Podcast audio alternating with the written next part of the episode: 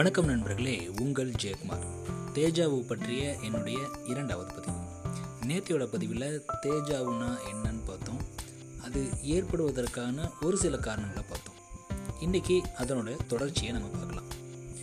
சின்ன வயசில் உள்ளவங்களுக்கு தேஜாவு அதிகமாக ஏற்படும் அப்படின்னு ஆராய்ச்சிகள் சொல்லுதுங்க. நீங்கள் இளம் வயதுடையவராக இருந்தீங்க அப்படின்னா மற்றவங்கள விட உங்களுக்கு அதிகமான அளவு தேஜாவோ ஏற்படும் அப்படின்னும்.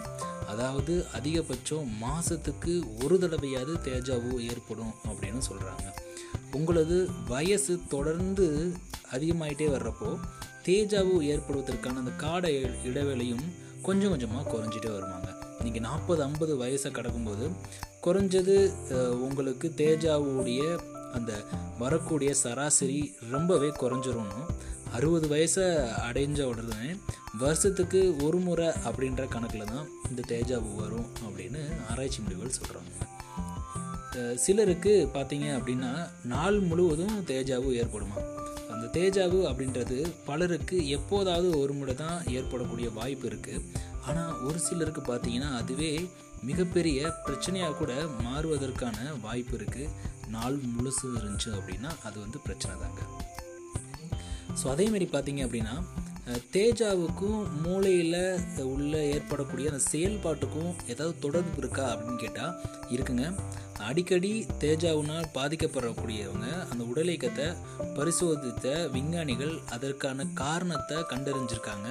அதாவது நீங்கள் புதிதாக ஏதாவது ஒன்று சிந்திக்கும்போது இல்லை அது ஏற்கனவே நடந்த ஒன்றை போல் உங்களுக்கு தோன்றுவதற்கு மூளையில் ஒரு பாட்டு உண்டுங்க. அது பேர் வந்து டெம்போரல் லோப் அப்படின்னு சொல்லுவாங்க.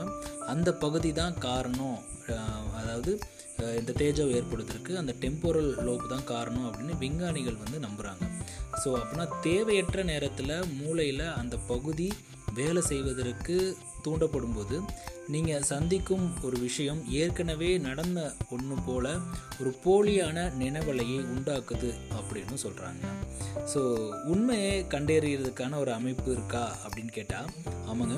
நமது மூளையில் செயல்பாடு செயல்பாடுகள் குறித்து அந்த நினைவுகளை பதிவு செஞ்சு வைக்கிற பகுதி தான் டெம்போரல் லோப்பு அப்படின்ற ஒரு பகுதி. ஸோ அதை வந்து ஆராய்ச்சியாளர்கள் வந்து அங்கே தான் வந்து இந்த இந்த மாதிரியான விஷயங்கள் நடக்கிறதுக்கு காரணம் அப்படின்னு நான் நம்புகிறாங்க ஸோ உங்களோட மூளையில் இயக்கத்தோட உண்மையை கண்டறிவதற்கு அந்த அமைப்பு அதாவது அந்த டெம்பரல் லோப் அது சொல்கிறாங்கல்ல ஸோ அது தேஜாவினால் ஏற்பட்ட உணர்வு தவறு என்பதை கொஞ்ச நேரம் அதாவது சிறிது நேரம் கழித்து தான் அது வந்து உணர்வதாகவும் இது உணர்வதற்கு அது ரொம்பவே உதவிகரமாக இருக்கிற இருக்கிறதாகவும் அவங்க வந்து கருத்துறாங்க ஸோ எதிர்காலத்தில் இதை வந்து இந்த எதிர்காலத்தை உணர முடியுமா? இந்த தேஜாவை ஏற்படுறதுனால அப்படின்னு ஒரு ஆராய்ச்சி இருக்குங்க.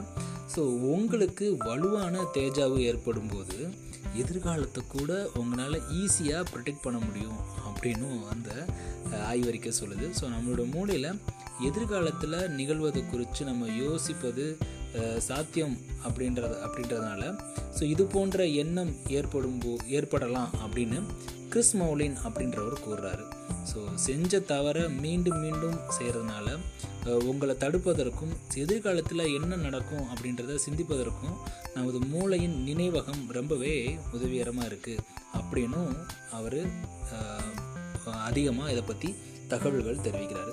ஸோ அவரோட மூளையில் பல பகுதிகளில் அடுத்தடுத்து தேஜாவு ஏற்படும் போது அது ஏற்கனவே மூளையில் பதிவாகி உள்ள நினைவுலைகளை தூண்டி எதிர்காலத்தில் என்ன நடக்கும் அப்படின்றத தெரிவிக்கிறதா போன்ற எண்ணத்தை உண்டாக்கும் அப்படின்னும் இந்த ஆராய்ச்சி முடிவுகள் நம்மளுக்கு சொல்லுதுங்க.